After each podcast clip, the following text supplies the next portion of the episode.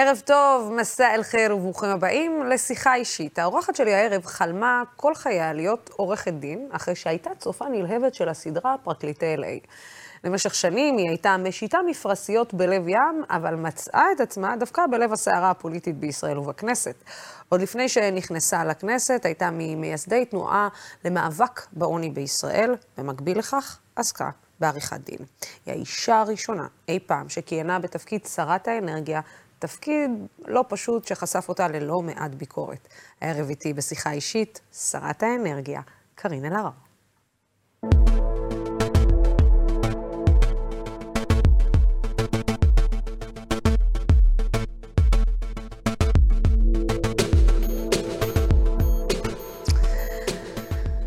פרקליטי LA. כן? את זוכרת את המוזיקה? האמת שלא. לא? היו מאז מלא גרסאות, היה את אה, אלי מקביל, נכון. היה כל מיני האישה הטובה, אבל כולם אותו ז'אנר. כאילו, דמיינת את עצמך עם המזוודה, עם הסוטקייס. נכנסת, עם הגלימה. מנצחת תמיד בכל הסיטואציות, עם נוף לים, ברור. כזה. משרד בגורד שחקים. לגמרי.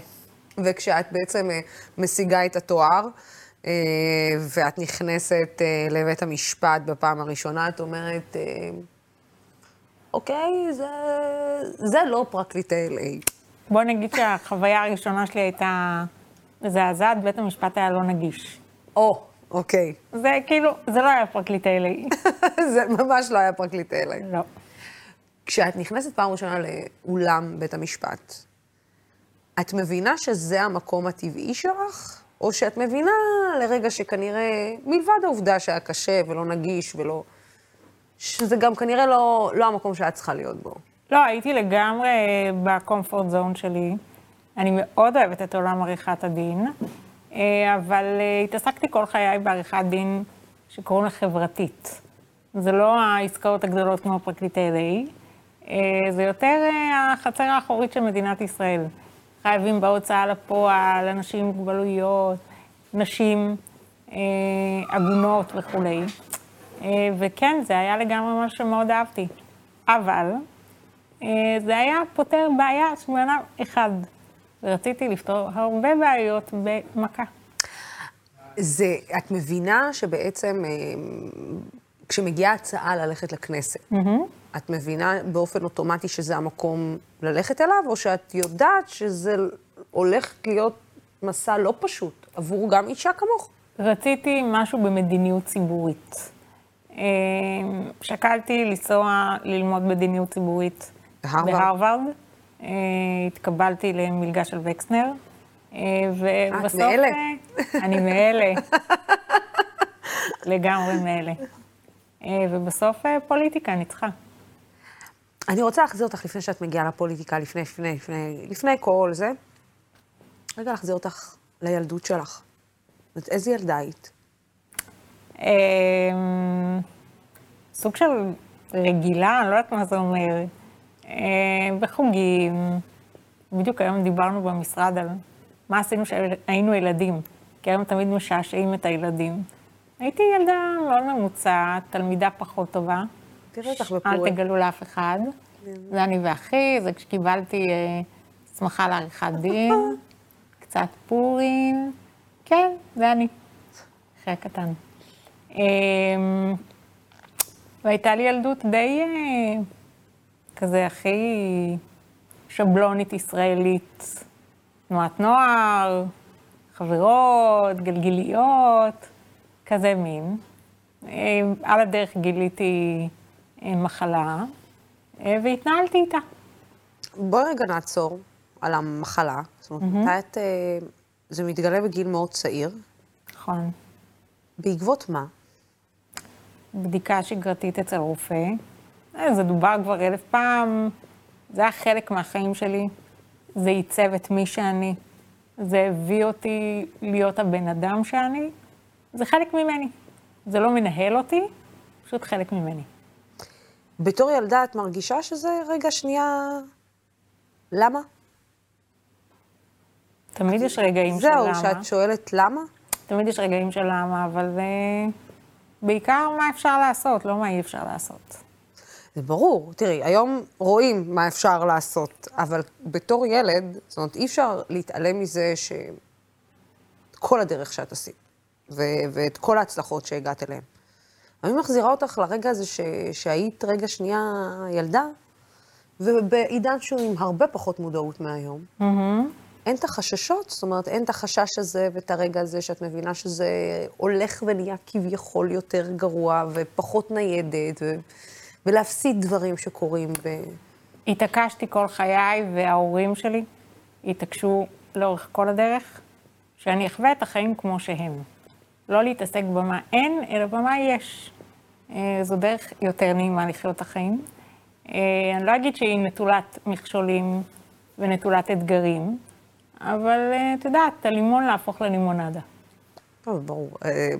אי אפשר שלא להפוך לימון ללימונדה, בטח לא לאור זה שיושבת מולי היום שרת האנרגיה. זה בטח לא משאיר הרבה, אני מנסה לחשוב על הילדים שלך. Mm-hmm. אין כאילו, אני לא יכול. אני מניחה בבית. אין, לא יכול. אין דבר כזה. לא. זאת אומרת... לא, זה, בוא, בוא נמצא את הדרך. אה, לא יכול, זה קל, אנחנו לא בקל. אנחנו באתגרים, במכשולים ובלצלוח אותם. את יודעת, בסוף, אנחנו חיים בעידן לא סובלני mm-hmm. בשום צורה שהיא, לצערנו. ואנחנו גם חיים בעידן לא סובלני, בעיקר שהמנהיגי הציבור שלנו לא ממש סובלניים. לפחות חלקם לא נותנים דוגמה של סבלנות חלקם. וסובלנות, כן, בקבלת האחר. וכשאת נכנסת פעם ראשונה לכנסת, ואת חטפת, לא פעם ולא פעמיים, את, כי אני לא אגיד לך אם את מנסה לחנך, אבל את כאילו, אחרי שאת שומעת אין ספור דברים, את, את נעצרת, תופסת את אותם אנשים, ואומרת להם, תגידו, מה נסגר? א', אני רוצה לומר שמצאתי בית פוליטי, שבעיניו זה הדבר הכי טבעי. ברור. שזה לא מובן מאליו. זה לא קורה בכל מקום. ב', כן, אני מאוד משתדלת על הדרך להעביר את המסר. הדוגמה הכי קלאסית, השנה, בכנס של האו"ם בגלזגו, לא הייתה נגישות. ויכולתי להגיד, טוב, היה אירוע, נגמר, בואו נתקדם. לא, התעקשתי להתראיין בכל מדיה שנתנה לי את האפשרות כדי להבהיר, נגישות זה לא סיסמה, נגישות זה דרך חיים. וצריך שזה יהיה גם במקומות של האו"ם, גם בכנסים של האו"ם, והאו"ם מתהדר מאוד יפה באמנות בינלאומיות, בואו תנסו ליישם אותם. זה לתפוס אותם בקלקלתם. זאת אומרת, זה, זה כאילו המקום האחרון שמדברים על זכויות אדם ופרוגרסיביות. זכויות אדם לא יכול להיות וכ... סיסמה. זכויות אדם צריך להיות דרך. ואז, בכנס כל כך גדול ומפואר כן? עם מנהיגי העולם, אחת השרות... חוויה. כאילו, כולם נעצרים רגע? זאת אומרת, מלבד שבנט בא ואומר, ורגע, שנייה, וסליחה, ומתנצל, וראש הממשלה... לא, בא... לא בנט אבל... התנצל. ראש ממשלת בריטניה התנצל. נציגי האו"ם התנצלו. אלה היו שצריכים להתנצל. ואתה יודע, בעיניי זה היה שיעור. ולא התכוונתי, והאמת שמאוד התעצבנתי, את יודעת, הייתה לי פגישה מתוכננת שהתבטלה, אה, ודחינו עוד פגישה. אבל בסוף, אני חושבת שהשיעור נלמד. זה לא יקרה יותר. כשראש ממשלת בריטניה בא ומתנצל mm-hmm. בפנייך, את, מה התגובה, כאילו, מה התגובה בחוץ ומה התגובה בפנים? תראי, זה לא בשביל שיתנצל. אין בי את המקום הזה של ה... אה, אני לא צריכה את ההתנצלות, אני צריכה את התיקון. אני רציתי לוודא שזה לא יקרה שוב. ומתישהו אני מבינה, לאורך כל החיים, שעד שזה לא דורש ממך משהו, יש סיכוי ממש טוב שאתה תחזור על המעשה. אז בוא, תתחייב, לא רק לי באופן אישי, מול המצלמה שדבר כזה לא יקרה יותר. יהיה לך יותר קשה להגיד לא ידעתי. ואז מגיע תיקון בכלל אחר. זאת אומרת, אה, עבד אל פתאח א-סיסי, נשיא מצרים, ועידת האקלים בקהיר, הנשיא נכנס, והראשונה שהוא, בשביל מה אני רגע אני אעשה את זה? בוא נראה, ואז נדבר על זה. א-סיסי אל-גומהוריה.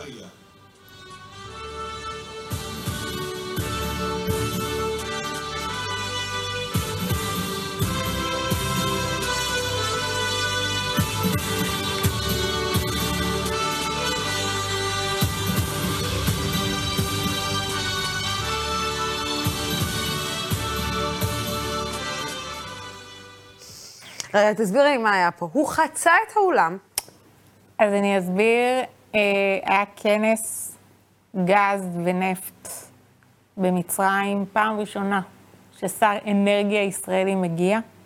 אני הייתי בעצם השרה הראשונה שהשתתפה. אה, הגעתי שלוש דקות לפני שהכנס התחיל, עד שהגענו מהטיסה, לא צפיתי את זה מגיע. לידי עמד השר אנרגיה הירדני, והייתי בטוחה שהוא בא אליו, כי כאילו, אנחנו לא מכירים. אבל מה זה, אבל רק שנייה אני אבין, אני פתאום גם קולטת את זה עוד הפעם. הוא חוצה, הוא נכנס, כן. אוקיי? מכריזים עליו. הוא נכנס, כן. אוקיי? חוצה את כל האולם, מדבר איתך, כן, וחוזר בחזרה. נכון. והוא לא אומר שלום לאף אחד חוץ מאשר לך. כן, זה היה מאוד מפתיע. זה היה מרגש גם ברמה הלאומית. כי בסוף, אני לא קארין אלהרר סתם. אני קארין אלהרר שרה מישראל. זה היה בעיניי רגע, את יודעת, ברמה האישית זה כמובן מחמיא, אבל זה לא רק אני. זה מדינת ישראל שמחממת יחסים עם מצרים, וזה מגיע גם לאירוע כזה. אבל זה מגיע לאירוע כזה, את שואלת את עצמך למה? כי יושב, עומדים שם שרים בכירים גם ממדינות ערב אחרות. זאת אומרת, יש לו יחסים, יש לו לחמם יחסים גם עם מדינות אחרות. אז אני באמת חושבת... ואתם גם לא מכירים. אז אני באמת חושבת שבשנה האחרונה קרה דבר מדהים, שישראל ומצרים חיממו עוד יותר את היחסים. חתמנו על הסכמים גם בתחום האנרגיה, גם בתחום הכלכלה. היו דברים מאוד מאוד משמעותיים שקרו עם מצרים.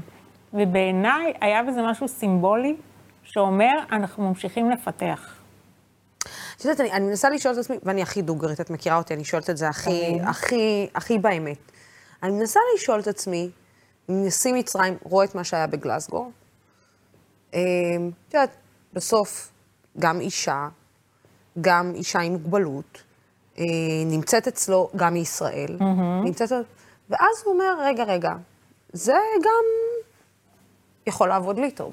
זאת אומרת, אולי בלהעביר מסר גם למצרים, אולי בלהעביר, את יודעת, יש פחות, בסוף יש פחות מודעות במדינות ערביות לאנשים עם מוגבלות, יש פחות אה, ידע לגבי העניין הזה, נשים לא ממש אפשר לראות בה, ופתאום כשנשיא אה, מצרים בא וחוצה, ו- ו- ואת היחידה שהוא מתייחס אליה בכל הכנס, אני שואלת את עצמי, האם זה גם לא פוליטי מבחינתו? יכול להיות, אני לא פוסלת את זה. וסליחה שאני כאילו כזאת... לא, אה, לא, הכל בסדר, זה לא דבר שהוא בלתי סביר. אני אה, עדיין חושבת שהיה פה משהו הרבה יותר גדול ממני. אה, היה פה משהו ברמה הלאומית. אה, וגם בפעם השנייה שפגשתי אותו, ולא היו מצלמות וזה לא פורסם בכל הרשתות החברתיות, הוא כן טרח וכן ניגש וכן דיבר. זה לא, זה כבר מעבר אליי.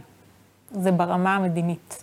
מה השינוי שאת רואה אה, בעצם אה, בשנה שאת אה, בתפקיד, ואנחנו תכף נדבר על התפקיד, שהוא מעורר הרבה מאוד אה, אמוציות כן. והרבה מאוד ביקורת, אה, אבל בשנה הזאת שאת בתפקיד, מה השינוי שאת רואה שקורה בינינו לבין מדינות ערב, ונשים את זה על השולחן וניתן את הקרדיט, אה, משהו שהתחיל בימי בנימין נתניהו. ובעצם אפשר להגיד שקיבל עוד מדרגה בכ- בכהונת הממשלה הזאת. תראי, אני אדבר מהסקופ שלי מתחום האנרגיה.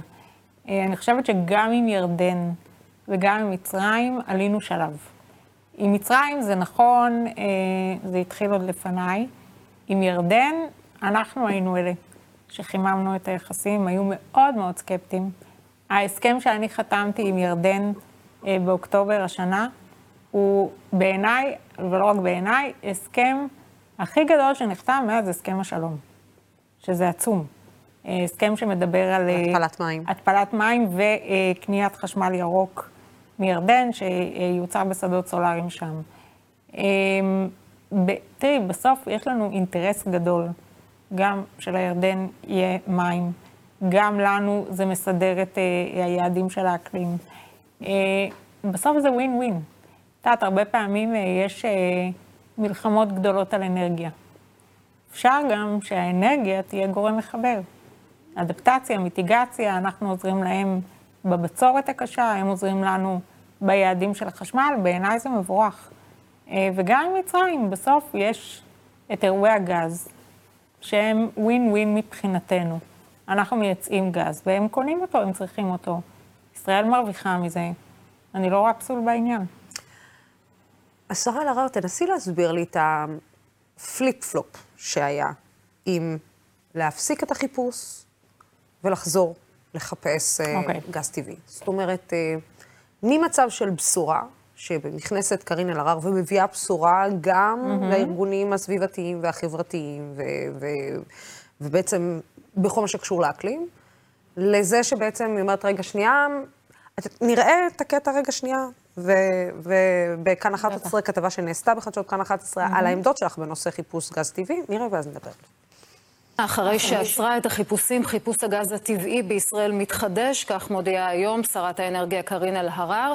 דנה ארקצי כתבת התחום הכלכלי, אז הפסדנו חצי שנה, אבל עכשיו מזהים כאן הזדמנות כלכלית. כן, אה, נכון. שרת אה, האנרגיה מורה למנכ"ל משרדה לצאת בהליך מכרזי רביעי לחיפוש אה, גז טבעי במים הכלכליים של ישראל. זאת לאחר שלפני חצי שנה אמרה דברים אחרים לגמרי, שלא תאפשר חיפוש של גז במים של ישראל מטעמים סביבתיים.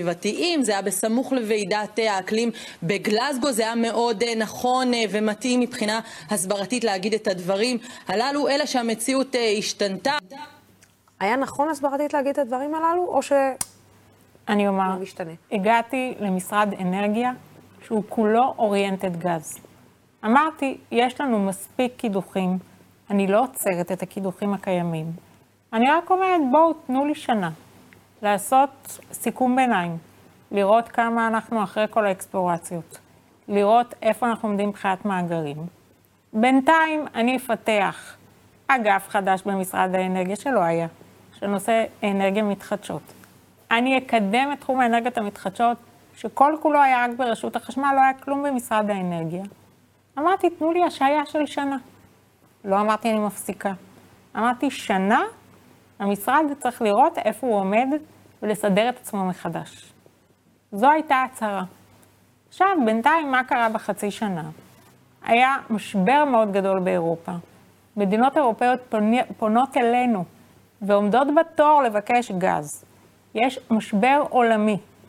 ארצות הברית אה, קודחת כמויות גז שלא היו אפילו בימי טראמפ. אנחנו מבינים שיש לנו מאגרים, שאנחנו יכולים למצות אותם ולהרוויח מהם. העמדה שלי, המדיניות שלי היא גם וגם. היא לא או-או. גז הוא אנרגיית מעבר. צריך להבין את זה. המעבר כנראה יותר ארוך ממה שחשבנו. צריך גם לראות עוד דבר, אם מדברים על תביעת פחמן, בסופו של דבר, היום אני קוראת בעיתון, שגרמניה וצרפת מכינות את המזוט ואת הנפט ואת הפחם, כי אין להם גז.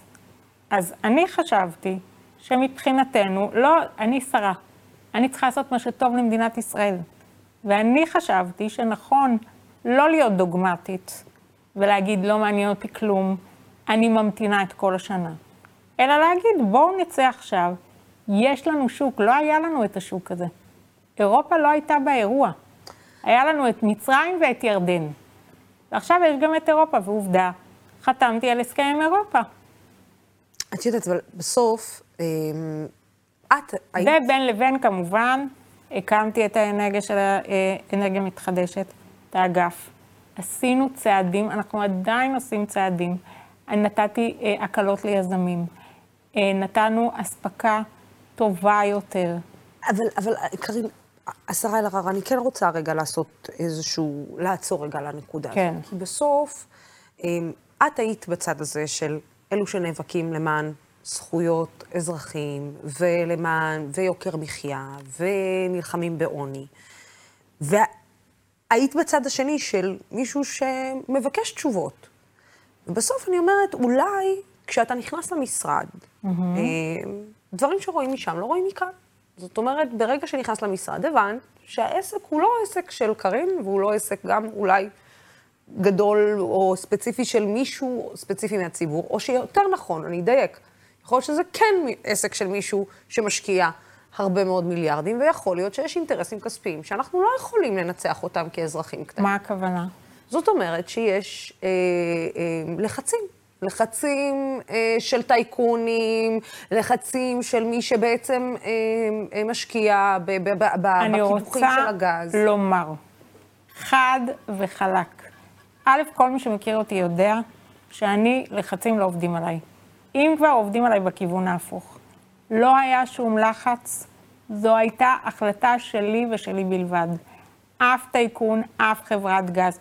הם, הם היו אה, לא בין, אה, בטוב כשהודעתי על העצירה. שגם, ברור שהם לא היו בטוב. לא, הכל ברור שהם לא בסדר. היו בטוב. הם לא אמרו מילה. הם תדרכו, הם דיברו, הכל בסדר. לא זה מה ש... תאמיני לי, זה לא מה שהניע אותי אה, להגיד, אני מקדימה את החיפושים. ממש לא זה. מה שמניע אותך בעצם מה זה שמניע מה, אותי זה טובת משהו, זה משהו מדינת שמתפתח עם... ישראל. אוקיי, אז זה משהו שמתפתח עם מדינות ערב בעצם? בסופו זה- של דבר, הגז הוא גם אירוע גיאופוליטי, וטוב אם נבין את זה. בסופו של דבר, הגז מאפשר לנו גם לחמם את היחסים עם מצרים. הגז מאפשר לנו גם לחמם יחסים עם האיחוד האירופאי, למשל. וגם עם ערב הסעודית? לא יודעת, אולי. זאת אומרת, זאת אומרת שיש פה אינטרסים שהם הרבה יותר גדולים מאיתנו? כי בסוף יגידו, האנרגיה- יגידו, ארג- ארגוני הסביבה יגידו, השרה אלהרר, אבל אין משהו יותר גדול מהעתיד של הילדים שלנו. בסוף אנחנו מתעסקים ב- פועלת- ב- באנרגיה, ב- בטכנולוגיה של אתמול, לא בטכנולוגיה של מחר. אז אני כופרת בהנחת היסוד שבאה ואומרת שצריך לעשות או-או. יש לנו כרגע גז, אנחנו משתמשים בו, כל העולם אגב עוד ישתמש בו עוד הרבה מאוד שנים. זה לא מיוחד בישראל. ואני מעדיפה שנשתמש בגז מאשר בפחם, במזוט ובסולר, שהם פי אלף יותר מזהמים. בסדר? האיחוד האירופאי אמר, הוא רואה בגז כמשהו יותר ירוק מפחם, מזוט וסולר, בצדק. עכשיו בואי נחשוב אנחנו. האם אנחנו רוצים להגיד לא יהיה חשמל? כי זו גם אופציה. האנרגיה המתחדשת היום, במה שידוע לנו, היא לא יכולה להיות על מדינה שלמה. יש לנו הרבה מאוד אתגרים. אנחנו מדינה קטנה. אי אפשר לרצף את הכל בסולארי. צריך הגירה, נכון, אנחנו נעשה את זה. אנחנו עובדים בזה גם, אבל אנחנו לא יכולים מהיום למחר להגיד, אין יותר גז. זה לא יקרה. אי אפשר להגיד אין יותר גז, אבל גם אי אפשר להתעלם מזה שיחסית לגודלה של המדינה, אנחנו, בוא נגיד, שחקן ראשי בזיהום. זאת אומרת, אני לא. יחסית ל- ל- ל- לכמה שקטנים אנחנו, אנחנו מזהמים די הרבה.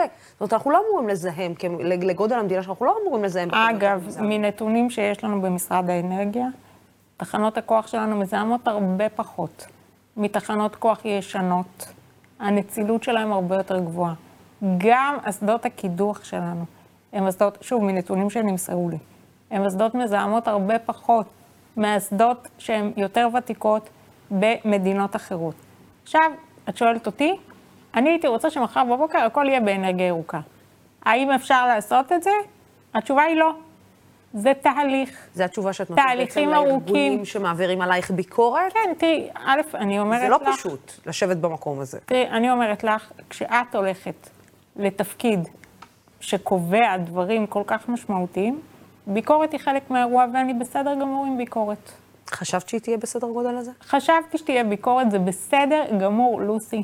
זה התפקיד שלהם. הייתי גם בצד השני. לבקר זה מעודד לקבל החלטות טובות. הכל בסדר. רק שעם כל הביקורת ועם כל הסימפתיה שיש לי לביקורת, ועם כל המחשבה שלי שביקורת זה דבר נכון, הביקורת לא תוכל להביא אותנו מחר בבוקר לאנרגיה מתחדשת ב-100%.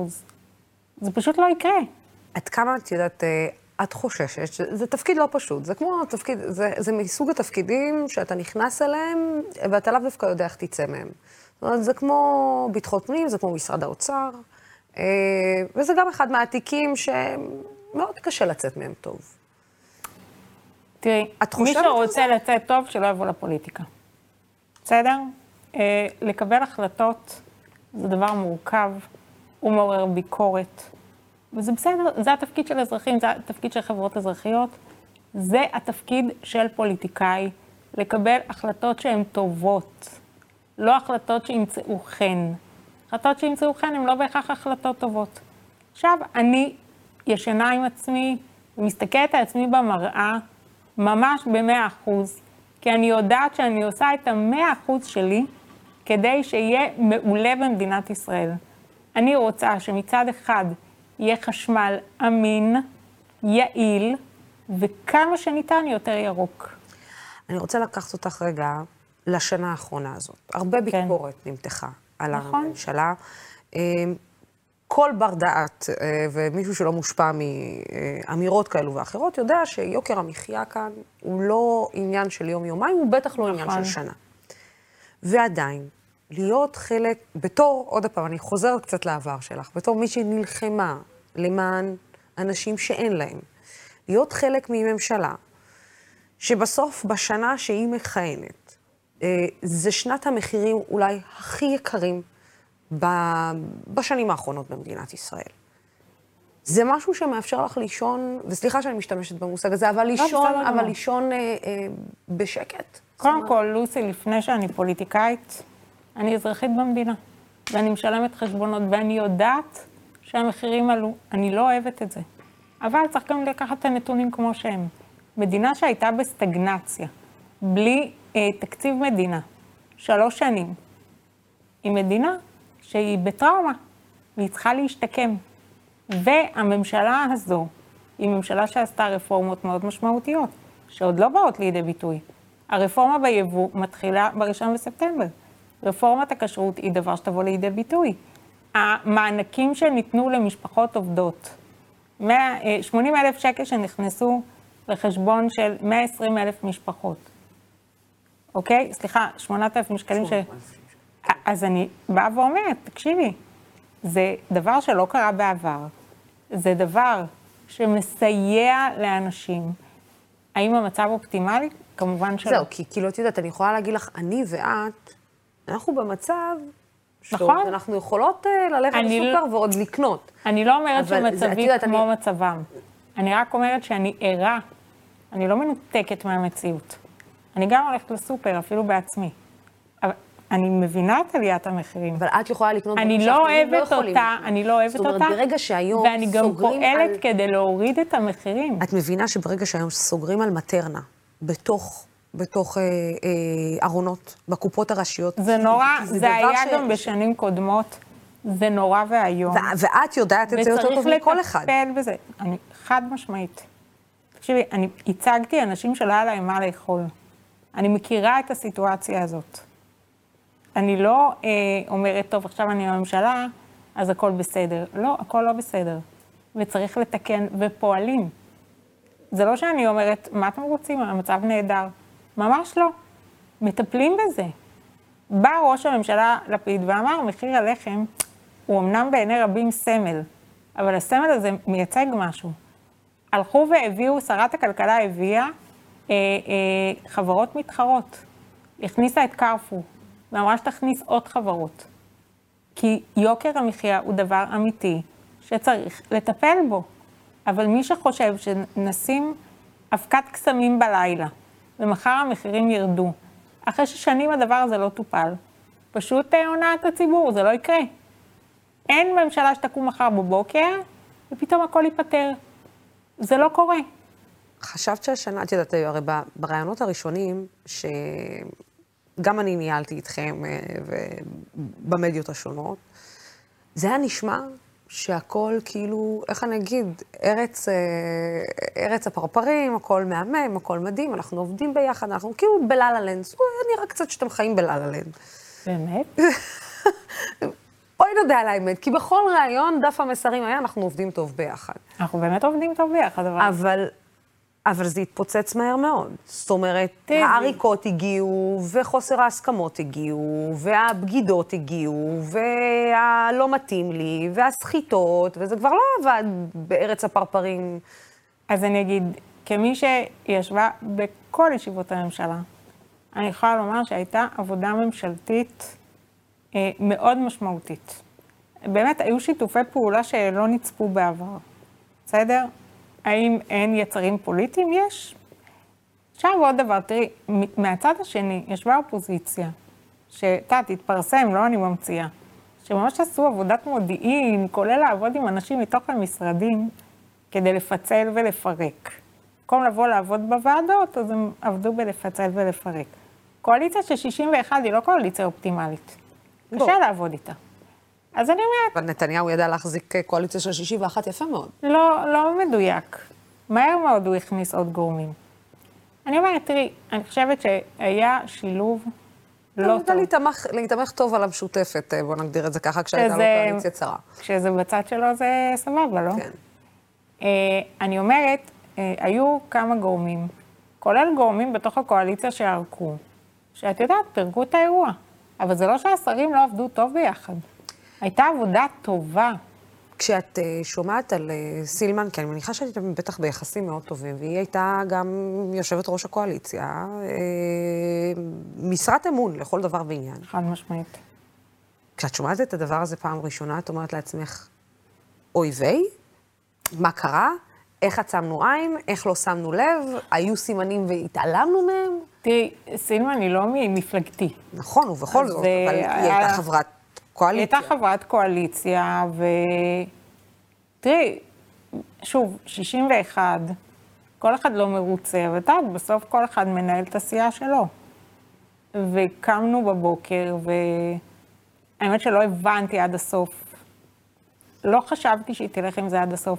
כי אני יודעת מה היא באמת חשבה על הממשלה. כי אני יודעת שכל עוד לא הבטיחו לה כל מיני דברים, אז היא, היא סיפרה לי פעם מה הילדים שלה מתמודדים איתו, מה, איזה מחיר הם משלמים על השותפות שלה בקואליציה. שמנדים אותם מתנועות הנוער, ולא נותנים להם להיכנס לכיתה. ואמרה לי פעם, אחת השרות, אמרה, אנחנו חוזרים לבית שלנו, שכולם שם אוהבים את הממשלה. היא חוזרת למקום שלא אוהבים את הממשלה, והיא חיה בסוג של גיהנום. והשיח שנוצר כלפי הקואליציה, השיח שנוצר כלפי ראש הממשלה, הוא היה מזעזע, אני הייתי באה לכנסת ונחרדת. זה, זה תנאים קשים. אבל כשאת עכשיו, אני אגיד לך יותר מזה, לוסי, אני ישבתי בקואליציה, סליחה, באופוזיציה שש שנים. נלחמנו, אבל לא ככה. זה לא היה אופוזיציה, זה היה גן חיות. את פשוט... ואולי הייתם צריכים להיות קצת יותר נשכנים כשאתם באופוזיציה, כשהייתם באופוזיציה, כי לתקופות כשאתם הייתם באופוזיציה היה נדמה שהייתה נמנמת. אני לא חושבת שהייתה נמנמת, מה כן היה? הייתה ממלכתיות. כשהיו דברים שהם לטובת המדינה, לא אמרנו אם אנחנו באופוזיציה שתישרף המדינה. אמרנו, בסוף זה לטובת המדינה. את יודעת, לוסי, יש את האירוע הזה שאנשים שוכחים שיש ציבור ששלח אותם להיות שליחי הציבור שלהם. שליח ציבור זה אומר שאתה דואג לציבור, לא לכיסא שלך. ואת זה לפעמים שכחו באופוזיציה. את יודעת, נבחרת למשהו. אף אחד לא הבטיח לך שתהיה בקואליציה. אז אם אתה לא שם, בוא נשרוף הכל? כשאת חוזרת הביתה, אחרי יום כזה שאת שומעת קללות וגידופים, ו...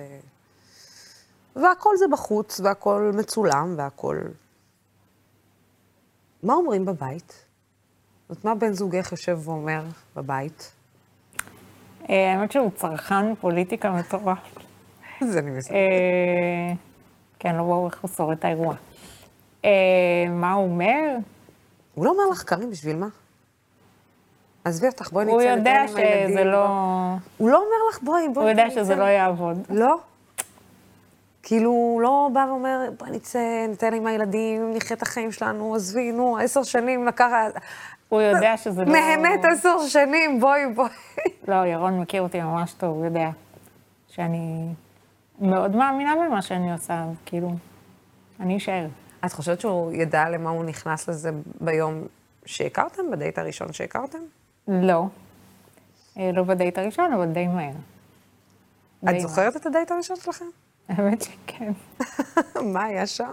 הלכנו לאכול סושי. וואלה. כן. ומה, זה היה...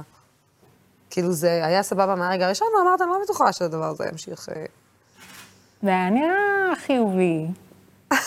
חיכיתי לראות. זה היה חיובי, זאת אומרת, מה, אמרת כאילו... זה אפשרי. לא רע? כן. מה שווה אותך? אה, וואו. שווה אותי ההתעניינות, ה... כאילו הוא בן אדם מאוד אה, קשוב, אני עושה הרבה דיבורים.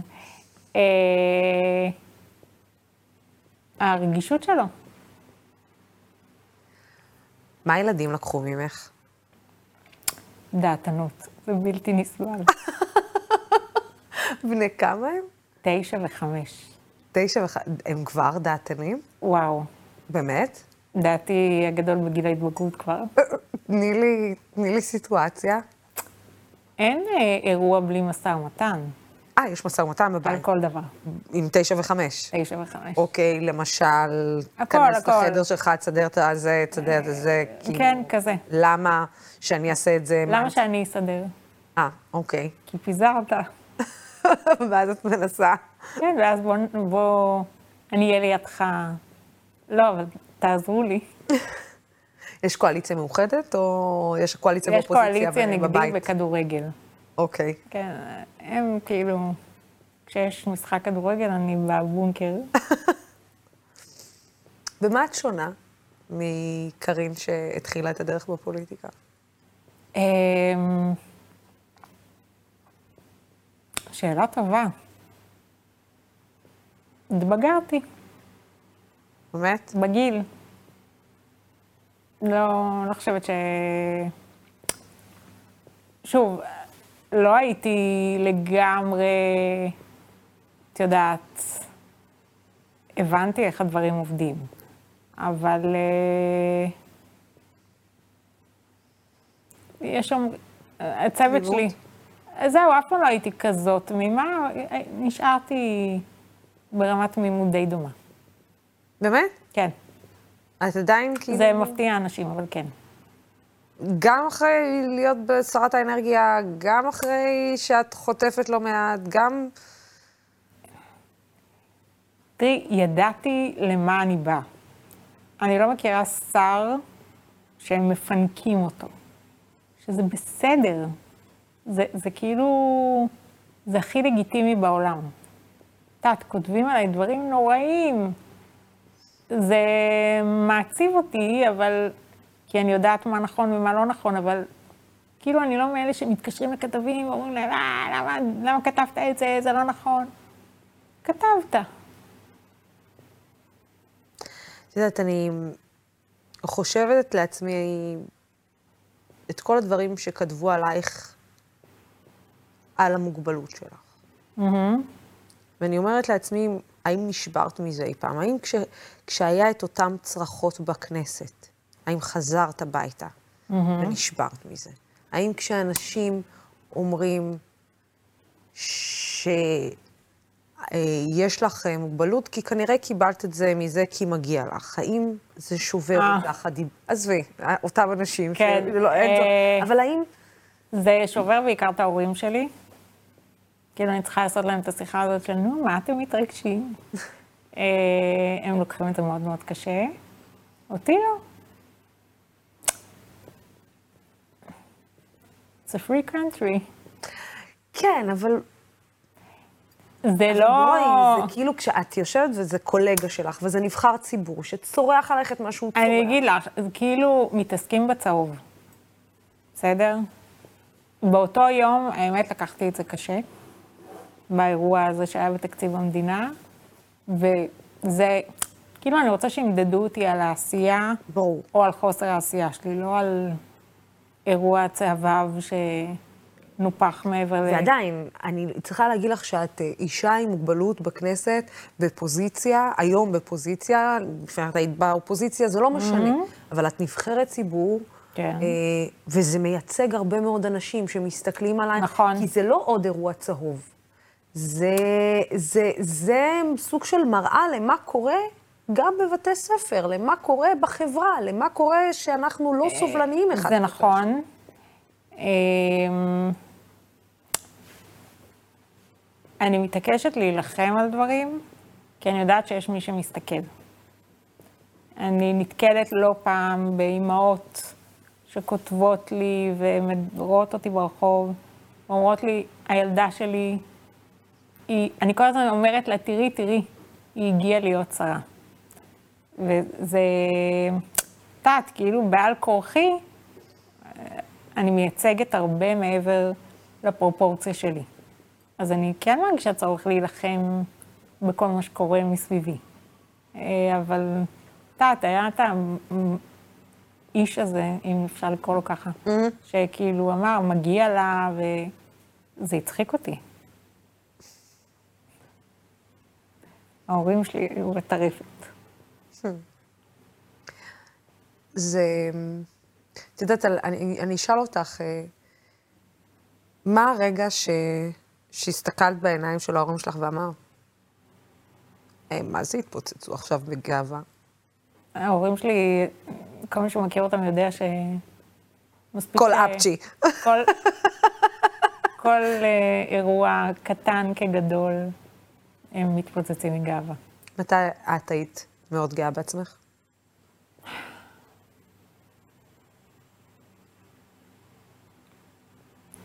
כשילדתי את הילדים שלי, כן.